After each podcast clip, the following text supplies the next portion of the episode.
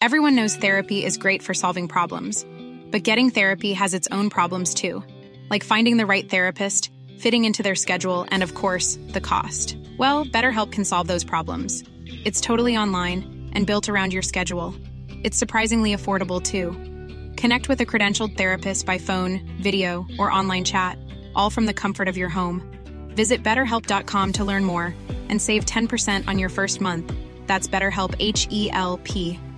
This is Paige, the co-host of Giggly Squad, and I want to tell you about a company that I've been loving, Olive and June. Olive and June gives you everything that you need for a salon quality manicure in one box. And if you break it down, it really comes out to $2 a manicure, which is absolutely insane. It's also so easy to get salon worthy nails at home with Olive and June. The difference between how your nails used to look when you did them yourself and now with the Mani system is a complete game changer. The best thing about Olive and June too is it's a quick dry. Dries in about one minute, lasts for five days, and full coverage in up to one to two coats. Visit oliveandjune.com slash perfectmani20 for 20% off your first system. That's oliveandjune.com slash perfectmani20 for 20% off your first system.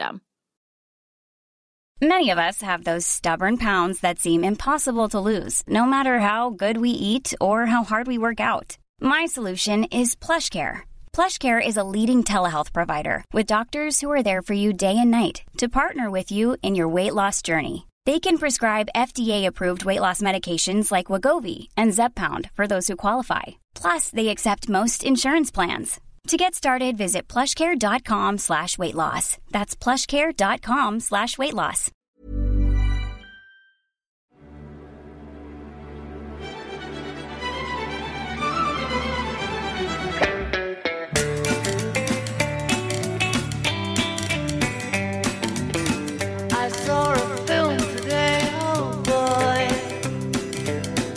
Come and show me the magic. Can I take you out to the pictures? Well, I hope you'll come and see me in the movies. What a scene! Of your Hollywood song. Hello, and welcome to the Beatles Films Podcast. I'm Matt Looker. I'm Ed Williamson. We're both professional film writers and Fab Four fans, and each week we discuss a different movie about, starring, or inspired by the Beatles. This week, that film is 1998's The Brian Epstein Story, a made for TV documentary about Beatles manager Brian Epstein that originally aired as two episodes split across two nights as part of the BBC Arena documentary series, and which ultimately went on to win a BAFTA.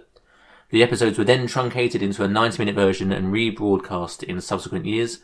Uh, but let's get into it. Ed, as a film that calls itself The Brian Epstein Story, how well do you think it tells that story? Does it do the man justice?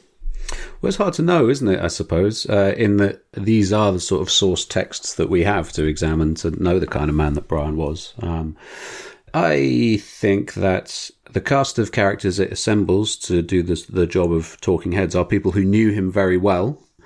It, it certainly is not a documentary that could be accused of, you know, having Steve Diggle say what kind of uh, man he thought Brian Epstein was, and um, uh, and sorry, yeah, Steve. Oh, maybe we should. Are we going to use Steve Diggle as like shorthand for a, a unworthy talking head on a documentary? For Seem- now and forevermore. it seems a bit unfair, to be honest. But anyway, yeah, it's a, it's not a documentary that could be accused of uh, skimping on its uh, talking heads. The people in it are people who properly knew him and, and properly are qualified to talk about him. But I do think that there's a fair bit of surface detail, and it doesn't necessarily always scratch below it.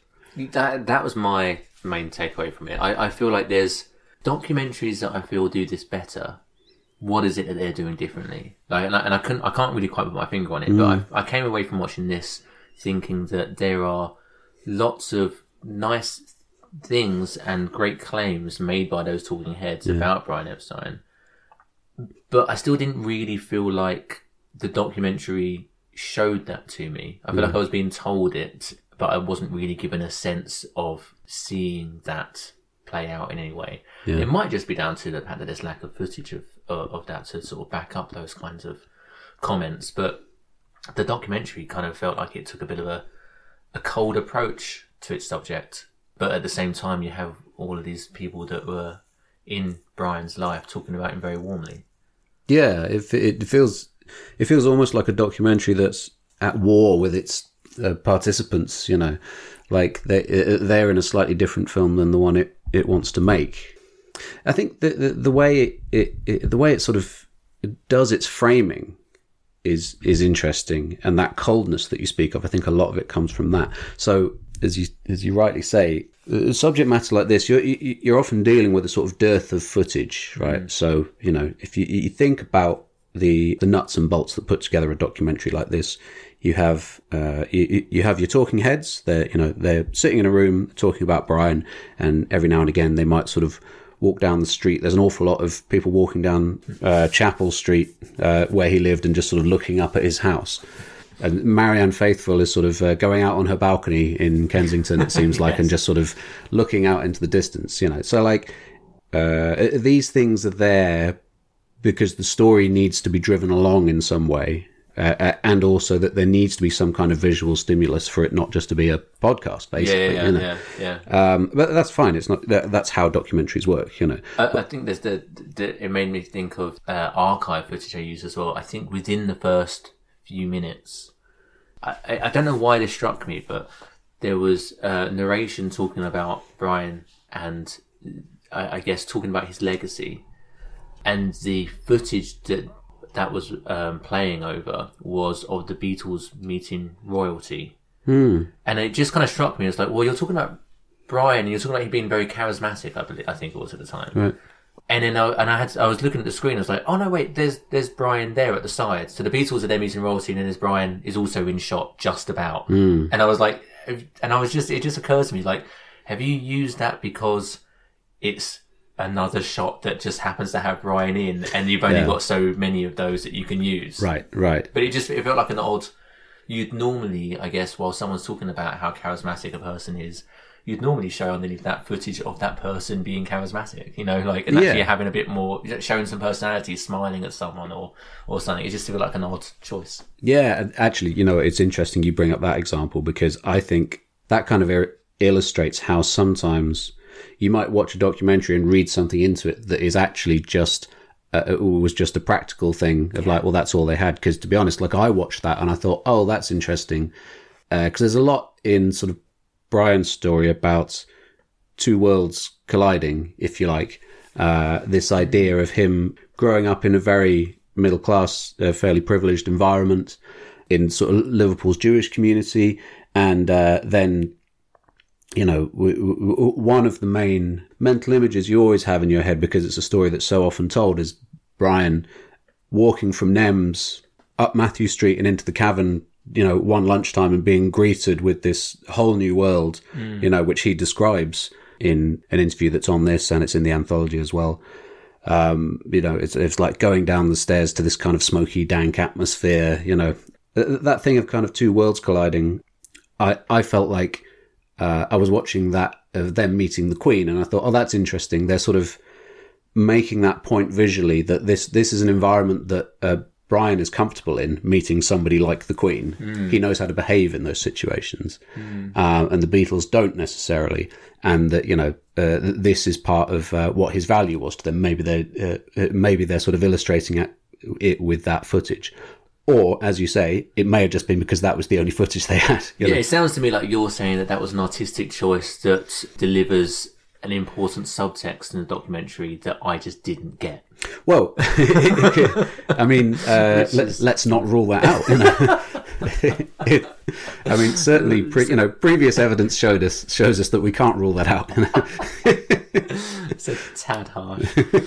it's interesting you talk about actually. I, I think one of the uh, going back to this uh, idea of the documentary not necessarily getting under the, the skin of, of Brian as a person. One of the best points I've felt that was made in the documentary, I think it was Marianne Faithfull who said that that you had these young talented artists and they actually needed Brian to be able to bridge that that that gap to help them be successful in the industry.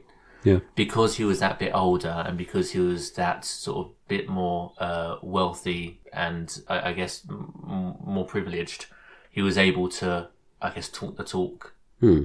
that, that helped to open doors for these artists. yeah, And I hadn't thought about that, and I thought that was really interesting. So it's not necessarily that he harness he, he he saw their talent and harnessed them, and then and then was able to package them in a commercial way. But actually, it hmm. was they wouldn't have been able to do that for themselves because they wouldn't have known how to have those conversations and have those relationships with the people that, that they'd need to talk to, Yeah. which I thought was really interesting. But again, that was Marianne Faithfull telling me that, and I don't really feel like the documentary demonstrated that in any way or even expressed that point further. And, and I felt that was an important, it felt like it was an important explanation as to why we should feel he has such a legacy. No, that's true. I mean, I mean, she's a she's a very interesting talking head in it. To be perfectly honest, I hadn't really realised that she was part of Brian's stable. you know, Yeah. and uh, she talks with uh, a great deal of experience of uh, not only the pop industry but just the '60s in general and that sort of cultural change. And um, she talks about sort of um, you know I don't know anything about licensing T-shirt deals. You know, Yes, it's completely right. uninteresting to me. You know. Uh, and she said, you know, I, I don't think it's so bad to not be good at that sort of thing. And she was saying that about the guy who was like in charge of people's, you know, Yeah. commercial future. And actually, like one of the, uh, if you extend the whole idea of the fact that he was uh, from a different social strata and was able to open doors for them, it also meant that he had a lot of responsibility for these like young working class uh, people who just wanted to play music and be paid for it. And I mean, it, it sounds to me like broadly he did a he did a good job, you know. But I mean, she's sort of talking about a sort of commercial naivety on his point. Yeah, and and and I think that's interesting because I feel like the little that I do know about Brian and uh, his management of the Beatles, in particular, were that there were business decisions that he made that actually ended up not being as sensible as they could or should have been at the time. Yeah, Don't really understand the all, all the nuts and bolts of those things, but I understand broadly that there were some things that maybe he, you know, should have done differently or, Yeah. or negotiated differently. Um, but yeah, you're right. That is, it's, it's interesting that um, that Marion People makes that point, but and, and I feel like I'm going to say this a lot.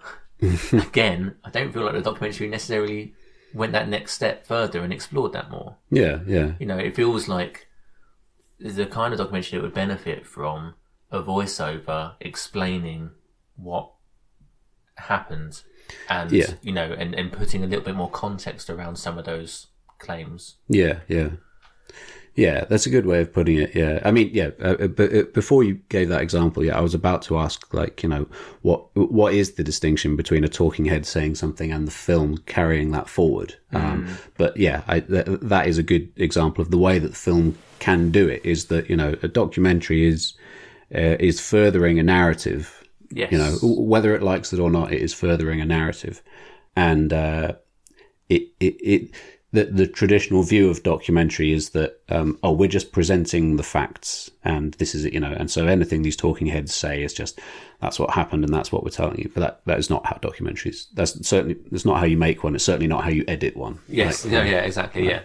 Uh, and that's a really good point actually I, guess I haven't really thought about it before but yeah if you when you do have documentaries that decide to only to, to not have narration but to only carry their story through talking heads then then actually that introduces a hell of a lot of subjectivity to um uh to, to what that documentary then delivers. Yeah certainly yeah. um, it's interesting.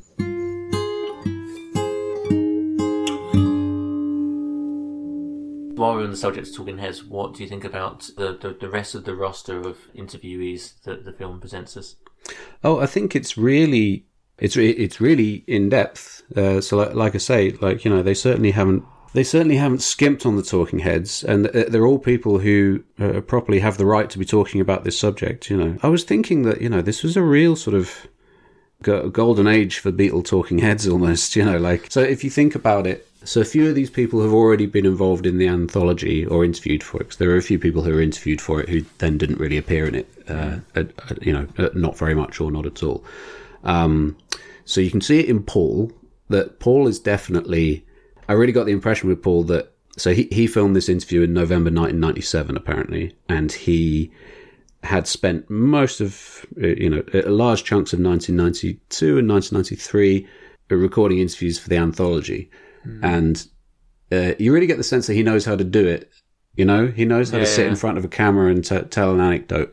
And I think the way he talks about Brian is slightly odd, which I'm sure we'll get onto later. Hmm. But it, it- but also like you have all these people like you know George Martin is still alive, and George Martin was always happy to talk about the Beatles. You know, Yeah. and um, but then you know, and you have people like Peter Brown and Alistair Taylor, and these these were people who were uh, uh, around at the time, you know, and like the reason I talk about it as a sort of golden age of Beatles documentaries is a lot of these people just aren't around anymore. Yeah, yeah. And um, one of the reasons why sort of Mark Lewisohn is uh, taking so long over these books is that he's he wants to put his time into like interviewing as many people as he can, eyewitnesses, while they're still around. Around, you know, yeah. because you know that's the best way to use this time. You know. Uh, you mentioned uh, Alistair Taylor there, um, who is someone that I wasn't really aware of before this documentary. Yeah. Um, so, from what I understand from this documentary, at the time he was general manager of NEMS, Mm-hmm. uh, but in 1998 he is man who strolls around lingerie aisles of an Ann Summers store, dressed predominantly in a long trench coat. Sure, sure. it's it's uh, a it's a disarming image when that comes up, Yeah. which is is it the old Nems store Yeah. that he's walking around? So it's the Yeah. so it is now an Ann Summers store, and there's a, a a camera following him around whilst he's trying to explain the layout of the old Nems store, Yeah. whilst surrounded by lingerie. Yeah, yeah, yeah. Um, and dressed in a long trench coat, Yeah, and it is sure. not. yeah. It's not a. Um, I, I don't think it does him any favors. No, that's true. Yeah. No, I mean, uh, so that, I mean, so we were there this uh, summer. Well, Yeah. you know, so we were there when they unveiled the statue of Brian on uh, Whitechapel. Um, Great. and we've done that walk that Alistair Taylor does from Nems up Mathew Street up to the cavern. That was the the interesting thing when they unveiled that statue is we were standing in a place where they unveiled it. We kind of saw the back of his head, yeah. which, which was an That was anticlimax. so fantastic. Yeah. There was a massive crowd of people singing Beatles songs for about an hour Yeah. whilst we waited for the unveiling, Yeah. and the anticipation was palpable. Like in, in the street, there was just a big crowd of people. It was very emotional. People getting quite teary eyed Yeah. um, whilst they were singing the uh, the you know the uh, latter refrains of "Hey Jude" for a really long time. Everyone was really getting into the moment. Yeah. And then eventually the countdown happened, and they unveiled the statue. And it's like, oh, he's facing the other way. Yeah, yeah. but it, but it, you know, but there's a, a reason for that. Is he is facing? He, he, they have staged him um, in that statue doing that walk, that Yes. walk from Nems where he walks up that one lunchtime and um, to go to the cavern for the first time. And it's really lovely the way that they thought to do it that way. But anyway, Al- Alistair Taylor is doing that walk. And so on the way, we hear, and he later on, the rest of his kind of main talking head staging is he's having a pint in the grapes on, my, on Mathew Street, where we've also been. Yeah. Um, we didn't pay a visit to the Summers store though. Now I feel like that was a, a big regret. well, no, but I think it's now a. Oh, it wouldn't be that. is it a? Betfred now or Oh, something? depressing, isn't it? people from Liverpool would be able to tell. But it, yeah, I, rem- I remember because I wasn't 100% sure which store it was when we were on Right. Whitechapel and I forgot to look it up. But I think maybe it's a Betfred or something. Uh, but anyway, uh, uh, Alistair Taylor on, on the way is talking about the, the why uh, Brian took this walk is because people kept on coming into Nems and asking for my Bonnie, and he wanted to know what it was. And um, and on the way, Alistair Taylor sort of uh, it kills off the sort of fam- a character who's sort of famous in Beatles lore, uh, Raymond Jones, who was apparently you know the, the the kid who walked in there and asked for the uh, the record. I My wasn't Bonnie. aware of this before the documentary. I hadn't even heard the name before. I Oh, okay. I, when you say it's famous in Beatles lore, this is the first time I'm, I'm hearing about Oh, okay, okay. Um, so he's the one. So in the birth of the Beatles, do you remember I said there was a guy, he was uh, there was a kid who was played by a guy who went on to be one of the Scousers in Harry Enfield. Yes, yes. So at, at the time, I couldn't remember Raymond Jones's name, but that's Raymond Right. Jones. Oh, right. Okay. So according to Alistair Taylor, there was no Raymond Jones. Yeah. Uh, Yeah. and uh, it, and it was just you know so many people came in that they needed to put someone's name on the order form, so he made up the name Raymond Jones. uh, You know, and sort of ordered it, and so therefore he had to buy one himself. And so there's a journalist called Spencer Leigh later on who tracked down the real Raymond Jones, who was surprised to hear that he, Alistair Taylor had said he didn't actually exist because Oh, really? he very much does exist. And uh, Mark Lewisohn uh, has said that yes, this is it's verifiably true that Ray- Raymond Jones does exist and Oh, wow. did go in there. So the, the reason the reason I went on about that at such length, uh, there is a reason I promise, is that I find it really interesting because this is the point in sort of Beatles documentary history where talking heads are starting to realize that they can carve out a little bit of a name for themselves. Now, listen, I'm not. Uh, I- I- I'm not saying that Alice, Alistair Taylor is making stuff up, but I do. Uh, uh, you know, I think he he probably just misremembered it or whatever it is. But I do think he he is he is put it, to put it charitably. I think he has probably misremembered it in a way that uh, puts him at the center of the story. Yeah, but and that's interesting, isn't it? Because I think that's um, without straying off topic too much, but I think that's just quite common anyway. I think anyone who wants to remember like a, a, a you know a retelling a good story or a good anecdote or Yeah. something is quite common for you know. Th- there's a big thing that happened. Uh, like here's a big famous event. I was there, and here's my inside take on it. Yeah. um, which just positions me as an authority on the subject because it's not the take that you'd hear elsewhere. Right. But yeah, that's interesting because I think that the the way what you said there about this is the point in Beatles documentary history, I think it probably coincides a little bit with just the Beatles legacy just becoming uh, evolving into a bigger thing Yes. that that later on becomes something that that gets protected. And I think part of the protection of that legacy is almost to limit the the, the number of participants a little bit. I think there's a tendency to be like there's a core group that really know the story and Yeah. and actually you know the the more that other names come into it, the more that gets uh, diluted Yeah. uh, a bit. But so I wonder there's a bit of a tendency to do to, to for that to be like you know the the the Beatles story kind of starts and ends with Nems. Hmm. Yeah, and, and this idea of this other kid coming in and contributing it kind of just sort of downplays um, Yeah. their involvement in that, that part of the history. Yeah, maybe. Yeah, and I think because I think there is because you you know you have people like Peter Brown who are in it as well. Um, but you you also have uh, th- th- there's uh, at, at least one other uh, a sort of older grey haired guy who knew Brian and is in the documentary talking about knowing Brian, but who, if I'm honest. Their name I can't remember, and Yeah, and that's and- kind of because of that thing about there. There is a sort of large cast of characters here, and it's not always easy to remember who is who and the perspective from which they're talking therefore it's not doing that thing of you know sometimes to remind you it will bring up their name on the screen more Every than single time, yeah, yeah, or, or at least more than once Yeah, like ev- sure. every second or third time or whatever it is Yeah. you know which they don't really do here Because I, because I know exactly the person you're talking about, and it, it wasn't until he'd come back into the documentary like for the third or fourth time where I was like, oh, you're you you seem to have a bigger role in this story than I'd first anticipated. Hmm. And I actually went back to try and find out who it was, and I couldn't find it. I didn't. Right. I didn't rewatch it again from scratch, but I was. I was rewinding back through and trying to be like, you know, did, it, did at any point did they actually say his name? I'm Yeah. sure they did, but I missed it. Um, at the other end of the spectrum, you got a guy who is in the documentary, who, off the top of my head, I couldn't tell you now what his relation to uh, Brian Epstein and his story is at all. yep But I know for a fact that his name was apparently Yankel Feather right yes because that's a name that appears on screen, and you're not forgetting that anytime soon. that is true So, so there's, there's there's two there's there's there's, there's the two things happening there. There's there's uh, faces, no names, and then there's brilliant names. yeah. He, yeah, Yankel Feather is there for. I think he gives sort of one quote, and I forget what he says because I was just too distracted by his name, if I'm perfectly honest. And he is uh, listed as artist and club owner, and that is the end of Yankel Feather. Yeah, Like, absolutely. you don't, you don't see him Yankel feather. Now that I think about it, sounds like the kind of accessory that would be available in the aisle of an Summer store. I'm assuming I've never been in one. Uh, I don't know. No, no, me neither. no idea. I've never even heard of Ann Summers. Like,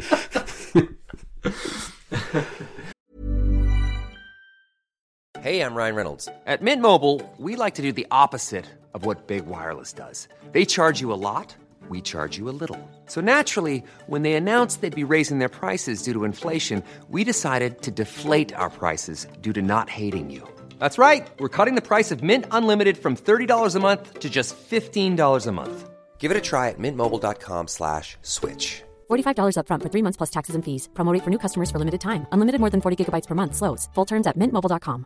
When you're ready to pop the question, the last thing you want to do is second guess the ring.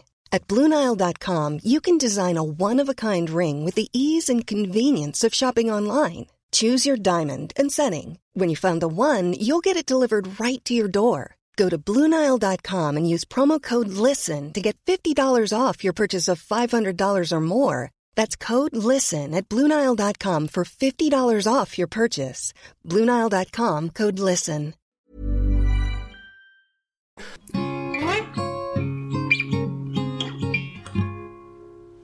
And, and also, you know, you find with Peter Brown. So you know, Peter Brown's another guy who was uh, who, was around a lot. He was a sort of personal assistant to the Beatles um, for you know a, a lot of their career. So he's talking about times when they were on tour, and he he- quite casually says, uh, "Oh, then we went to Japan, uh, where there was an attempt on their lives, and da, da, da, da. and I was like, whoa, uh, an attempt, an actual attempt on their life." He mentions the word assassination, and I was thinking, oh, uh, well, you know, so I, I know there was a lot of controversy about them playing at the Budokan, and I'm sure there were there were death threats and things like that. But to be honest, that was not massively uncommon wherever they were going. But come 65, 66. but in terms of an actual attempt on their lives, I'm not sure how verifiable that is. And it's just another thing of, I don't know, just people just quite quite casually, uh, you know, uh, uh, saying. Uh, quite a big thing about their career that doesn't appear to be verified. You See, know? that's that's interesting because I that stuck out to me as well. Yeah. and um, uh, and I I thought that yeah, that's a that's a very strongly way of there's a very strong way of phrasing that, but I just took it to mean uh, he meant the death threats. Um, but I guess the reason why that's different for me and you is that as I didn't realize that there were any other instances of that happening before Japan. right. So I guess I kind of that's you know from I guess from what I've seen in other documentaries and stuff that's normally in relation to that tour Yeah. um, when that first started to happen. So I just assumed that he meant that and actually calling it a uh, what is it? Uh, was it an attempt on their lives? Yeah. Was yeah. just over raking.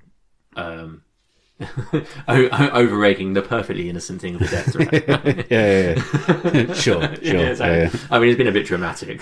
yeah, but I mean, come on, get over it, guys. yeah, a few hours under death threat. Um, but yeah, that's what I, I took that to mean that as well. But yeah, I, you're you're right in the sense that this is um, uh, another way in which uh, some of the talking heads put their stamp on the narrative Yeah, uh, a little bit, and Yeah. um, and it does mean that, that it starts to contort the story a little bit. a, a bit. Yeah, and but we had this in the you know the Sergeant Pepper documentary. We were talking about the same thing of just, people have a habit of just putting themselves at the center of the story, which you know is uh, maybe partly self promotion, but a lot of it I think is just human nature, as you say. You know, it's it's just um, it's almost human nature to sort of almost frame a story. You know, like how many times have you told an anecdote that was that actually happened to a mate of yours, but it's just a better anecdote if you say it happened to me. You know, that kind of thing. Yeah. Uh, I mean, like not big things, not like you know, not like I saved a child from a burning building or anything like that. You know, but um, but just sometimes you know, it's just an easier way to frame things. Yeah, yeah, no, I know just to Yeah, get yeah. to Just get shorthand. round. Yeah, it's a shorthand kind of thing. I know what you mean. You know, Um, yes, yeah, yeah, and, and also like, what's the point in telling the story of you know if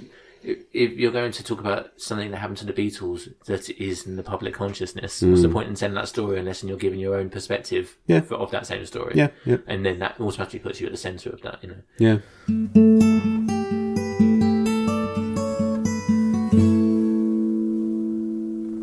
Shall we talk about the more Beatley elements of the Talking Heads? Yeah. This is going to sound quite strong. I apologise in advance. Right. This is the first instance, I think, of me seeing Paul McCartney in a film like this where I kind of actively dislike what he's saying. Yeah.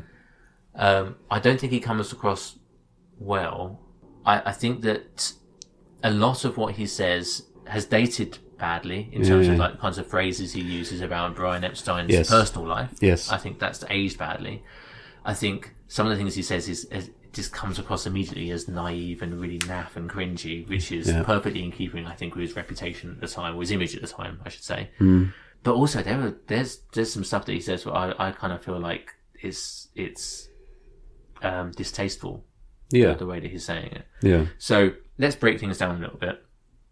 The first time we see Paul McCartney on screen is within, I think, the first few minutes of the film, um, and the film starts. Um, I, and I have problems with this as well, but the film starts with uh, information about how Brian Epstein died. Yeah.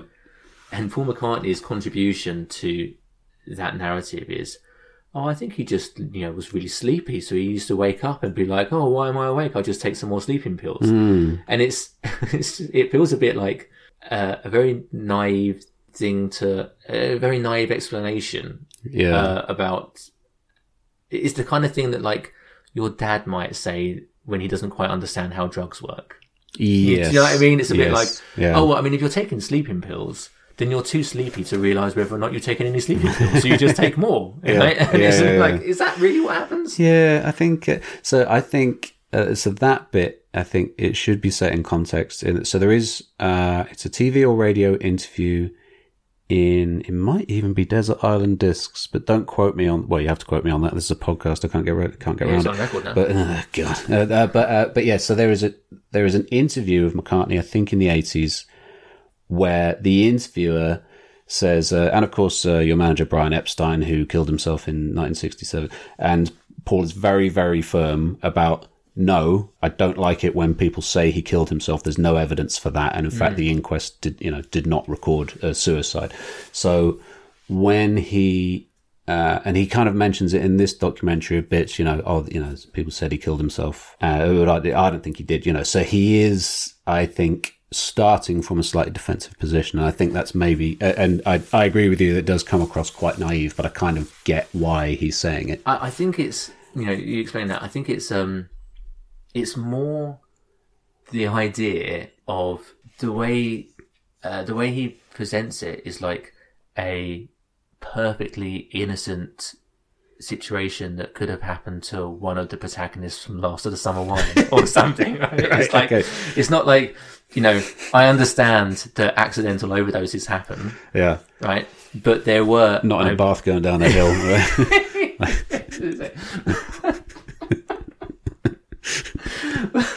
I think that um, his explanation kind of bypasses this idea of, of, you know, maybe it's just how it's termed, but, you know, when you talk about half empty bottles of barbiturates, yeah. that automatically takes on a tone to Yeah, it. yeah. Whereas his explanation is much more like homely and be like. I just thought he was a bit sleepy and I thought maybe he'd just have some more pills, you know? Yeah. And it's just like, like, you know, there's, there's not an, an ounce of grit to the fact that someone mm. has died as a result of this. It's just this like, like silly little happenstance that's happened. you know? Yeah, yeah. I, I don't know. Is well, as I said, like you know, I think he's he's got quite comfortable being a talking head now, Mm. post anthology. But I wonder if maybe he's got a bit too comfortable almost. Yeah, I think I think at that point, I think he's now. You know, we, we covered uh, McCartney three two one earlier, where you know he's he's obviously re- reeling out uh, well worn anecdotes there.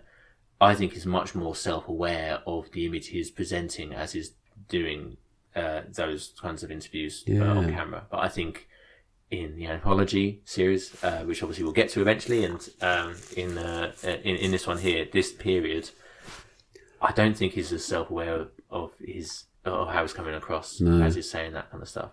Case in point, as well, is I guess you know there's some of the some of the later things he says in the documentary as well. He talks about without any without any concern or without any censorship. He'll talk about how.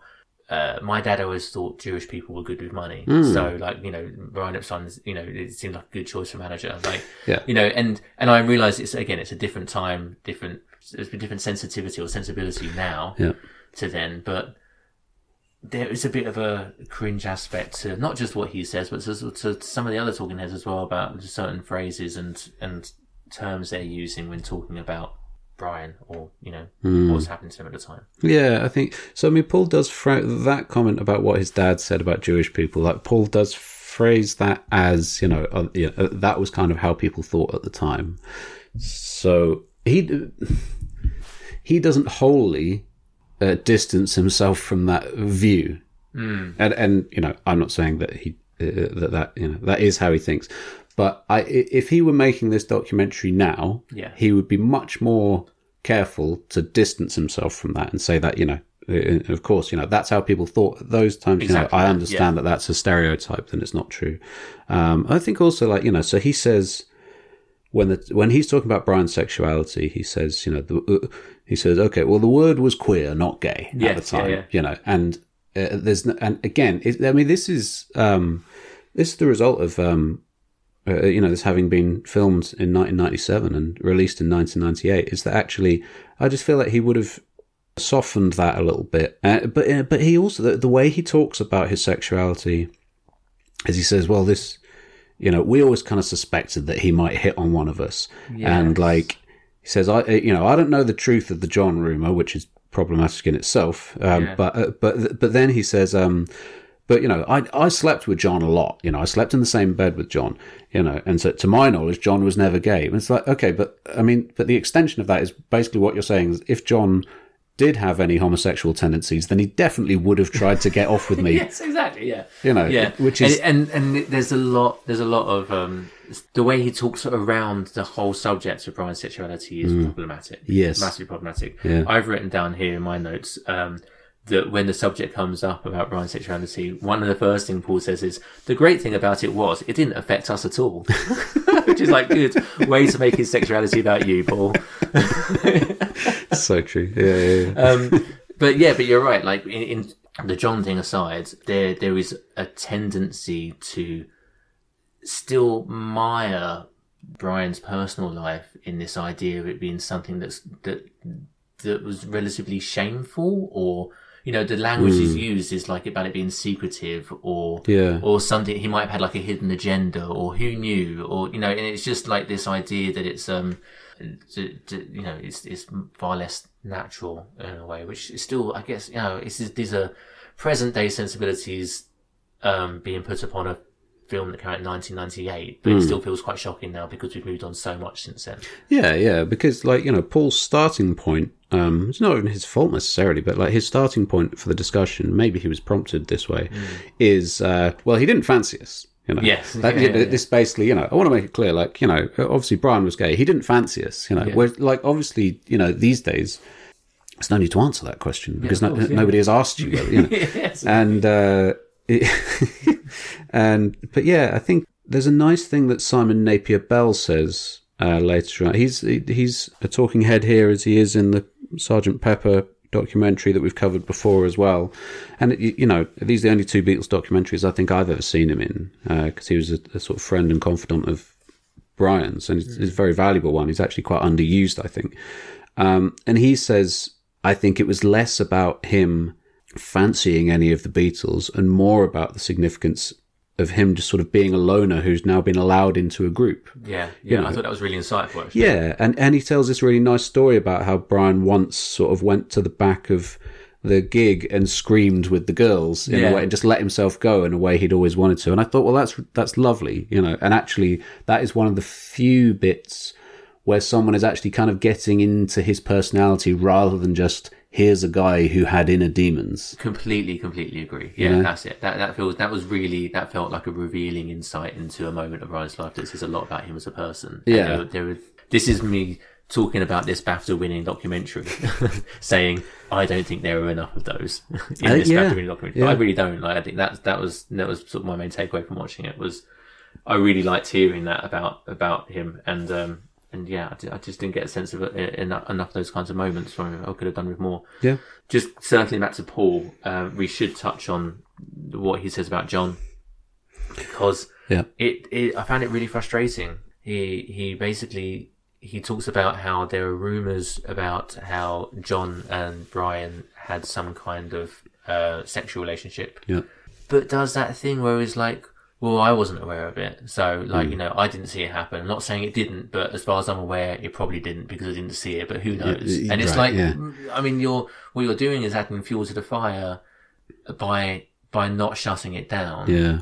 And you- you're prompting speculation by, um, by saying what you're saying. Yeah. And I feel like there's no way he doesn't realize he's doing that. Yeah. You know? Yeah, definitely. So what is what's his what's his end game there? Like what what what why why do that? Is he? It, it just it feels really odd. I, I think the the film generally has an unnecessarily salacious approach to this to to Brian anyway in covering Hmm. um, his life. But that moment where Paul does that, it feels like unnecessarily distasteful. Yeah, it's it, you know, and it's sort of. I was trying to sort of consider like where Paul was in life at the time when he re- records this interview. So, like I say, he's obviously spent a lot of time doing the anthology. We're told that the process of going through the anthology really made him sort of reconnect with uh, his feelings about being in the Beatles, and you know, and then you know, so this year that he records this interview, he's he's released Flaming Pie, which is like he puts it as you know I was sort of getting back to the way we recorded with the Beatles. Flaming Pie, you know, it has been probably his most critically well received album since I'm going to say Tug of War or something like that. You know, it's been a long time since people have been saying this is a really good Paul McCartney album, and like we know he's uh, very conscious of um, that kind of public opinion. So it, it, so it's it, it's kind of at odds in a way because also you know this is the time the start of his public rehabilitation. Like you've got the, you, all the Britpop crowd in the 90s have been talking for the last four years or so about how great the Beatles are. You know McCartney has been sort of in, i invited um into those uh in, in, in, into those circles as well. You know he's done things like rocking up at Abbey Road with Weller and Noel Gallagher when they're recording that come together Yeah, cover in sure. 1995 you know he's he, he's hip again right? You know people are saying oh people are thinking of Paul McCartney as you know the, uh, his legacy is sort of on, on its way back to being rehabilitated as it as it is now. And it's strange that he th- this just seems like a step back you know in terms just- of where he is you know I, I kind of felt like it was a bit because you're right. You know, on that path of rehabilitating his image, uh, where we're at now, it felt like for me at the time in the '90s, it felt like um, that was it restored then, and it's only now that you can see actually there were so many more steps that he wanted to make along that way, such as readdressing who actually wrote some songs and like the, the credits uh, for songwriting and things like correcting this view of uh, Lennon being the avant-garde uh, person in the Beatles. You're going to take issue with that, aren't you? you're right actually because this is the he's released many years from now in 1997 as well hasn't he and Right. that that is Yes, yeah. that is the book in which he starts to do that thing So this, this to me this felt like song a little bit like he's he's still a bit bitter at this idea of this is total speculation on my part. no no but it's but this idea that Lennon is still seen as the artistic one, Yeah. and it's a really cheap way of sort of sticking the knife in a little bit uh, and sort of harming his image, or not necessarily even harming it, Yeah. but you know, just just sort of changing the narrative a little bit in a in a kind of like a cheap cheap way. It's, it's interesting, yeah, because actually I hadn't thought, you know, because like many years from now, many years from now is when he uh, starts to try and claw back uh, uh, some of that, and he, he's uh, he, he, certainly when he makes his first real public land grab in terms of these songs were, you know, it has like quite a, it, it's quite unedifying in a way that that book is they're sort of going through songs and he's saying, well, I think that one was kind of 70% me, 30% John. So, and actually like, dividing them up into almost percentages, you know, Yeah. which is just, you know, um, Very a bit unseemly, isn't it? it's a little bit unseemly, but, uh, but I mean, in, in his defense, you can see why. And, Yeah. and he is trying to uh, get away from this idea that has existed since the Rolling Stone interview in 1970, Yeah. but, uh, but especially since John died, that, you know, John was the genius and this guy was the lightweight who backed him up, you know. Um, so fair enough. So yes, set in that context, if he's that book has come out in 1997 and now he's giving this interview, yes, it does make a bit more sense. Yeah. But it's still still it's i mean it makes sense but it makes sense in a it sort of makes me feel like it's a it's a bitter sort of act to take to do that because Mm. Yeah. I, I just don't feel like there's enough substance behind the the notion of john and brian uh, having any kind of sexual relationship together for him to even warrant it any kind of airtime in an interview but the fact No. that he does feels like it's a an attempt to be sort of deliberately malicious in, in a way Yeah, yeah. And by the way, I mean, in in more recent interviews, when that subject has come up, he said no, definitely not. Yeah, exactly. Yeah, yeah. And I think you know, and it's not like he has any new information No, no, now that he yeah. didn't have then, right? So yeah, there, there has been a change in attitude, I suppose, yeah, a change in and, and I approach. think I think again, it's that being self-aware of your image, like knowing how you come across when you're saying certain things. It's not necessarily reflecting on that person, but it's also reflecting on you for saying it. I think Yeah. he's more aware of that now. yeah,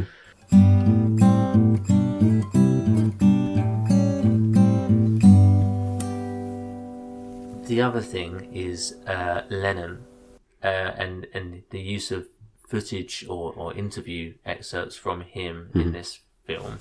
As much as Paul doesn't come across well in other ways, I don't think Lennon comes across particularly well either uh, No. in this film. There are, uh, and not not least because of the some of the language he uses, which uh, you know there are obviously very outdated terms uh, that he employs here. yes, But the, one of the very first things he, we hear him say, and I've never heard this before, I'm sure you probably have, is he, him talking about, I knew Brian Epstein very well because if someone's going to manage me, I need to know them inside out.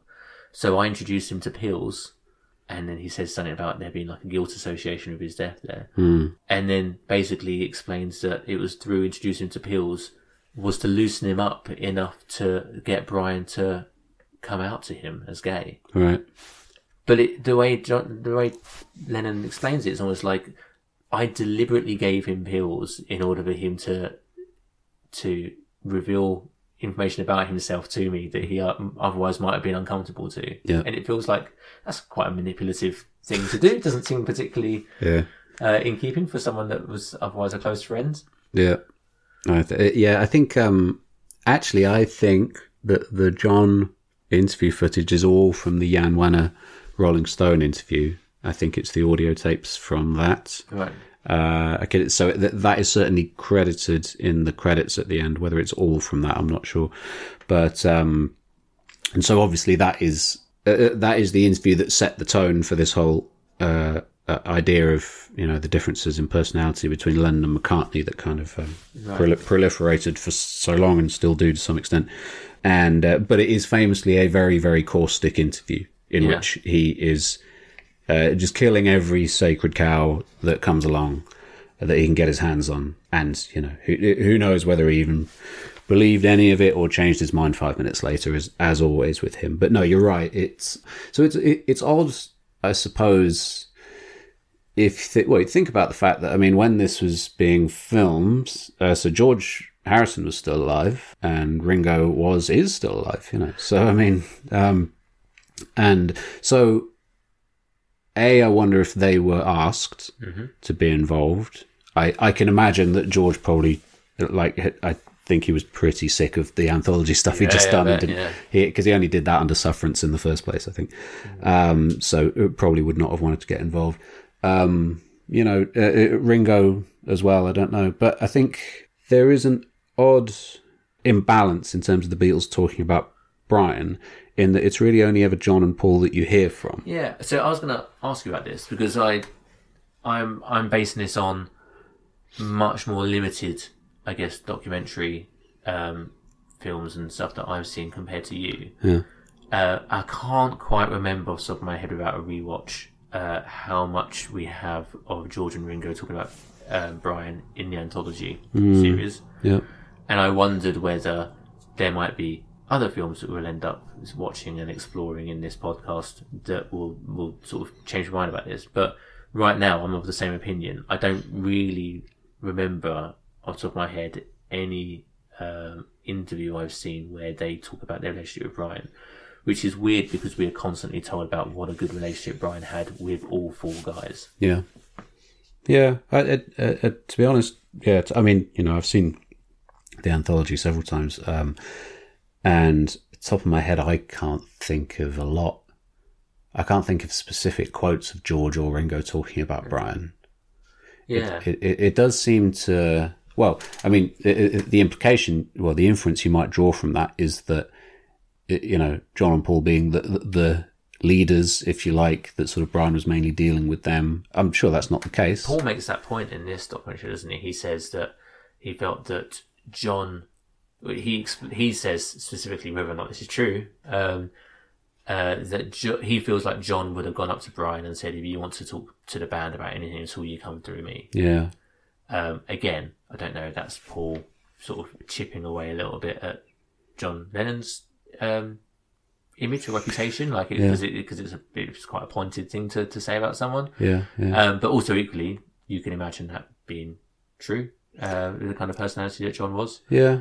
Yeah. Um, but there's still a, a long time that Brian would have spent with each of the band members. You would have thought at least Ringo would, would be on camera saying a nice thing or two about Brian, right? yeah, because uh, I mean, 'cause- never has a bad word to say anybody. Yeah, and also let's be honest, it's not that hard to get Ringo to be a talking head on your documentary. No, exactly, yeah. He he's he seems to be generally pretty happy to do that. Yeah, yeah. Um. So, but I mean, you know, who who knows? knows? You know, it's, it's sched- scheduling conflicts, or whether they even just didn't ask him. You so know, I guess who the, what I'm left with is an overall impression of the film that Brian Epstein is mostly remembered for being the manager of the Beatles, and of the four Beatles, the two that appear in the film don't actually come across very well. at all. Yeah. and it's a bit of a sorry situation to be in. I think where Yeah. that's the, that's your main connection to to sort of pop culture, and, and it just seems a little bit underserved by um, by what we actually get in this film. Yeah, I think so. Um, talking about you know the uh, the warmth that a lot of the uh, a lot of them talk about, uh, a lot of the, the talking heads in the film uh, talk about Brian.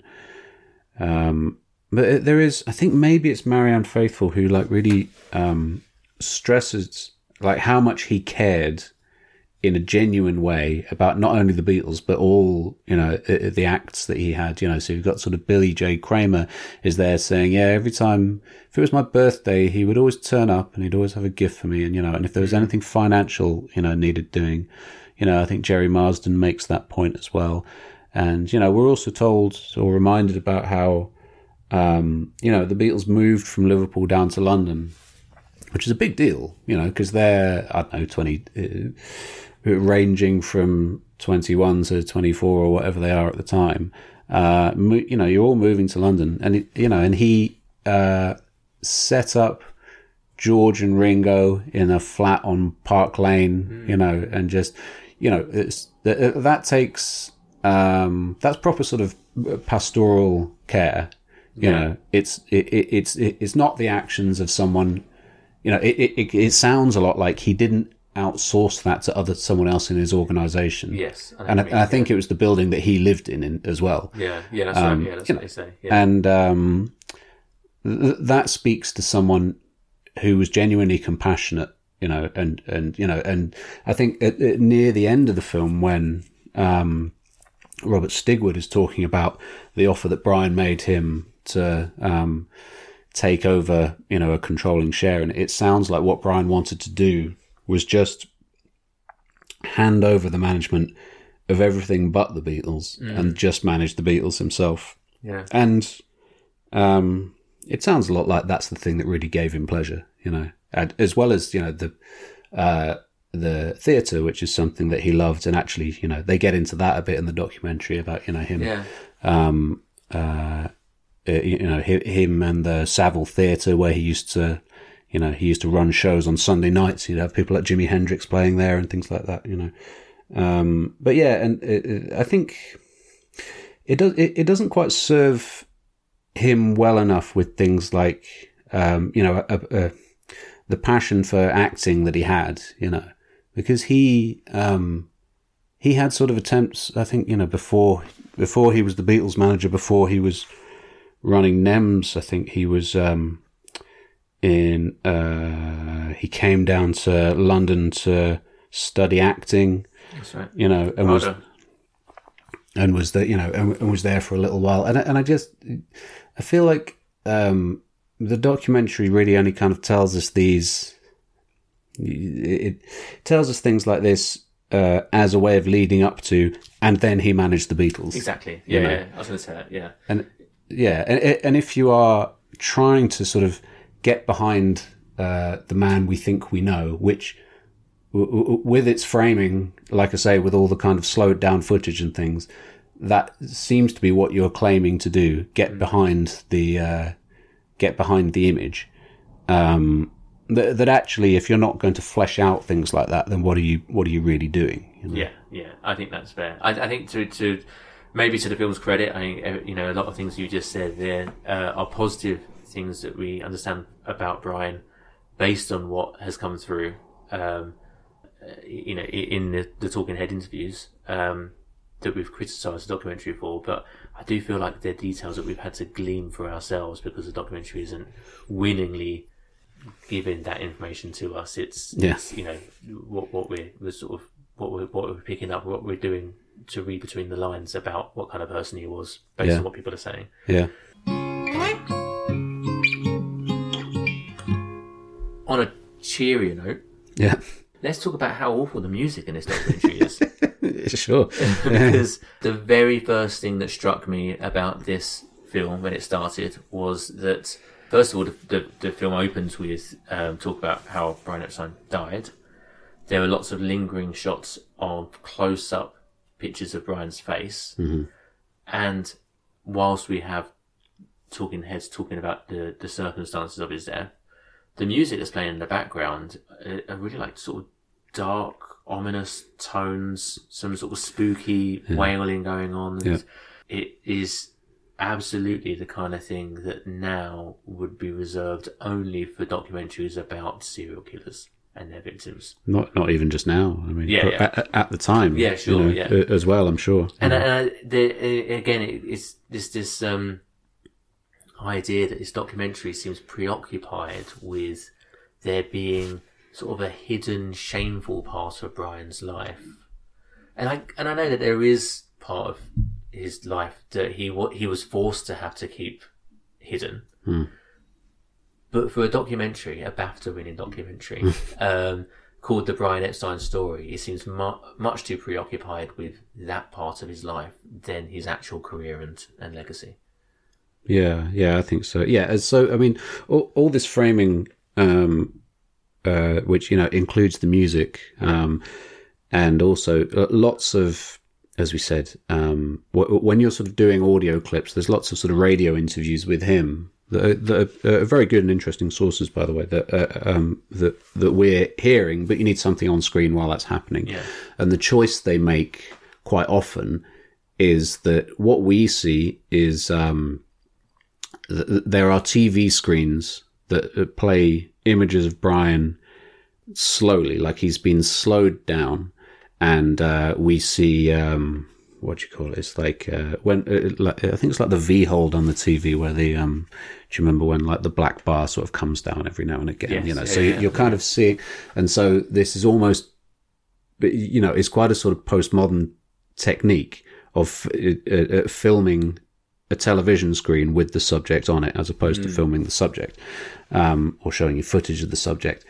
Um, and w- what it's doing is kind of saying um, this was uh, this was a famous man, but also through the um, th- uh, uh, through the the slowing down.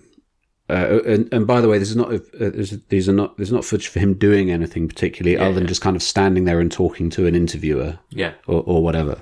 Um, but it's slowed down, and and really what that kind of says to you as a viewer is um, th- is that there is something going on behind the scenes. You know, like we've slowed this footage down so that we can better explore, you know, the specific uh, facial mannerisms of this man who, you know, it's it, it is saying inner demons. This guy had inner demons. you Yes, know? And- exactly, And, yeah. and that's the thing that um, uh, that kind of serial killer framing uh, suggests to you, because you know it's the same thing as uh, this guy. You know this this guy who ended up killing thirteen people was was abused by his parents, and you know, and all this kind of stuff. And it's exactly the same framing, right down to as we've discussed before, the thing where you see a still image of someone and then it slowly focuses in on their eyes yes. which is a classic Yeah. serial killer framing, and it's Yeah. it's um and it's such an odd creative choice. Uh, and I know we've, you know we've spoken before about films only having certain ways to express an idea to you, um, and it may be that doc, you know documentaries hadn't developed uh, far enough at that time. Well, yeah, this is, but this is, and I was thinking about this because I think that you know there's a lot to be said for documentary as a medium having evolved so much since then that we now know how to how to well documentarians know how to make certain choices that portray their subject in in a particular way. There are rules now around uh, how that's done, and maybe this film should be given certain allowances for uh, for the being the start of that sort of uh, evolution of, of the medium. Yeah. But I can't imagine that the filmmakers weren't aware of the sense that they were giving with the choices they were making. Yeah. You know, it's very, very ominous, those films are. Yeah, yeah. Well, you know, there's a story being told.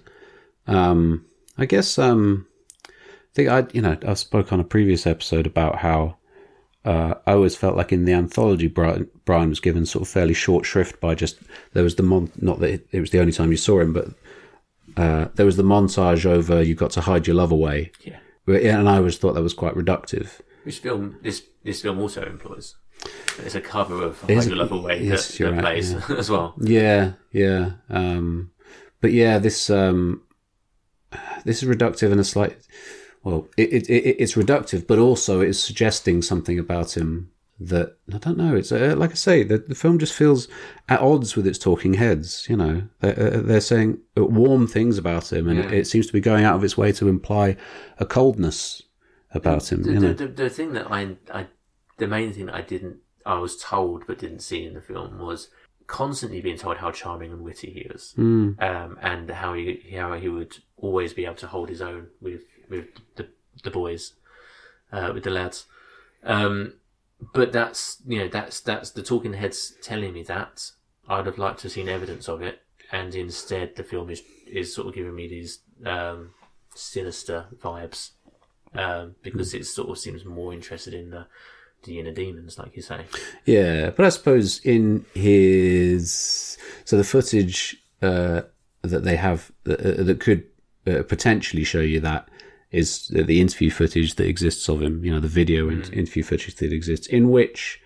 Uh, I'm not sure his charm is particularly coming across in those interviews because he was quite, um, uh, because he was sort of quite, uh, quite proper in a way, you know. And when it came to, you know, I'm talking to the BBC, you know, Yes, so, you know, so yeah. I, I guess he's probably not being too, um, charming or informal in that sense, you know. But you know, there, but there are uh, there are bits where uh, they use still images of him in quite effective ways at times. There, there's one where whichever talking head is talking, and um, you kind of start on his. Uh, it's that it's a still image of Brian in a suit, and he's standing up, and it starts at his feet and kind of slowly pans up, and actually, and this suit that you're seeing is. Um, it, it, you know, it fits him perfectly, and it's so you know, it's obviously nice and expensive, and you know, and it's going up to like you know, there's going to be like an image of a, a man who is like completely put together, and then it, but in, in just in his face when they get to his face, there's just an uncertainty, uh, as there kind of always was in his face, you know, and but you know, I, I feel like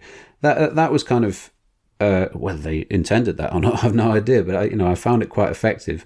But it, but it's it, it, it's odd that they're kind of using some of these quite subtle techniques, if that was a technique, versus the, this sort of odd sledgehammer technique, uh, you know, of the of the eerie music and, Yes, and all the yeah. rest of it. You know, And and and again on the music, I know we talked about the the sort of eerie type music uh, that we've um, talked about there, but elsewhere in documentary, the music is equally dreadful in different ways. I find, um, you know, it, I, I always feel like the the the music choices, um, the and this is purely incidental music that's being um, played in in sort of in the background scenes, not not the songs that they're choosing. Um, but it ranges from um, uh, the dramatic choir at the uh, Epstein Synagogue yeah, uh, at the start of the film, which make which feels like this is a big epic, like almost like you'd, you'd have in like a horror film or Yeah, something, yeah, no yeah, sort of religious horror. yeah, yeah. Um, to when Alistair Taylor's in the uh, Ann Summers store, um, there's sexy jazz playing. Yeah. and, I, and it just like there's no the the through line is um uh show what's happening on screen and then dial it up a thousand. yeah. That's the sense I got from it. I, I thought it was tonally all over the place and always inappropriately too much. Um, that's just a, a problem I had with in general that I really need to get off my chest. Yeah, uh, yeah, and there's some of. I mean, you know, there's there's always that thing of like whenever 1967 comes up, and lots of documentaries guilty of this. It's um, uh, you know, it, it's uh, oh, here's the sitar music, you know, Yes. and Yeah, uh, yeah, although yeah. in, in this instance, uh, maybe just to make it more eerie, it's kind of like um, the sort of snake charmer. Mm, yes, that's right. Yes, Well, there's I- there's a. Um, I couldn't tell you what There's that like a instrument is, woodwind um, part in it, which I thought was really odd. Yeah, Um, yeah, like a like a almost like a like a pan flute or something. That Right. just sounded very strange.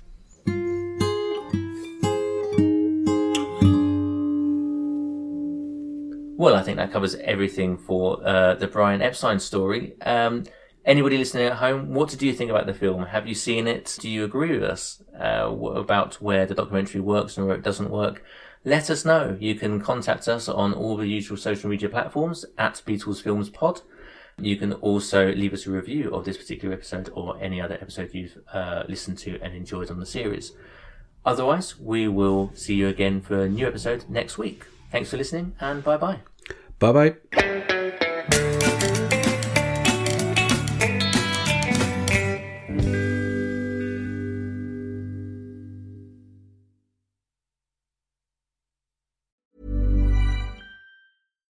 Deserves the best, and there's no better place to shop for Mother's Day than Whole Foods Market. They're your destination for unbeatable savings, from premium gifts to show-stopping flowers and irresistible desserts. Start by saving 33% with Prime on all body care and candles. Then get a 15-stem bunch of tulips for just $9.99 each with Prime. Round out Mom's menu with festive rosé, irresistible berry chantilly cake, and more special treats. Come celebrate Mother's Day at Whole Foods Market. Hey, it's Danny Pellegrino from Everything Iconic.